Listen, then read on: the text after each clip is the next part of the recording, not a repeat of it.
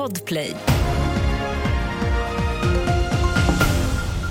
Vi börjar i Malmö där polisen i natt larmades till ett flerfamiljshus efter att ett föremål kastats in genom ett fönster och orsakat en detonation. Det befann sig personer i lägenheten men ingen ska ha skadats i explosionen. Det är oklart vad det var för typ av föremål som exploderade men polisen utreder händelsen som försök till mord och det finns ingen gripen.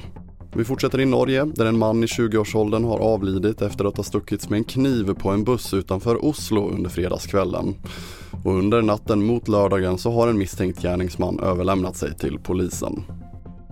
Och så avslutar jag med ett packningstips i jultrafiken. För med halt väglag, intensiv trafik och stress så kan fellastade julklappar få till förödande konsekvenser. Ett paket som väger några kilo kan som bekant få en betydligt större tyngdkraft vid höga hastigheter och därför är rådet att inte lägga några lösa paket i bilen. Det tipsar Henrik Fallegård vid föreningen NTF som verkar för trafiksäkerhet. Fler nyheter hittar du på tv4.se. Jag heter André Metenen Persson.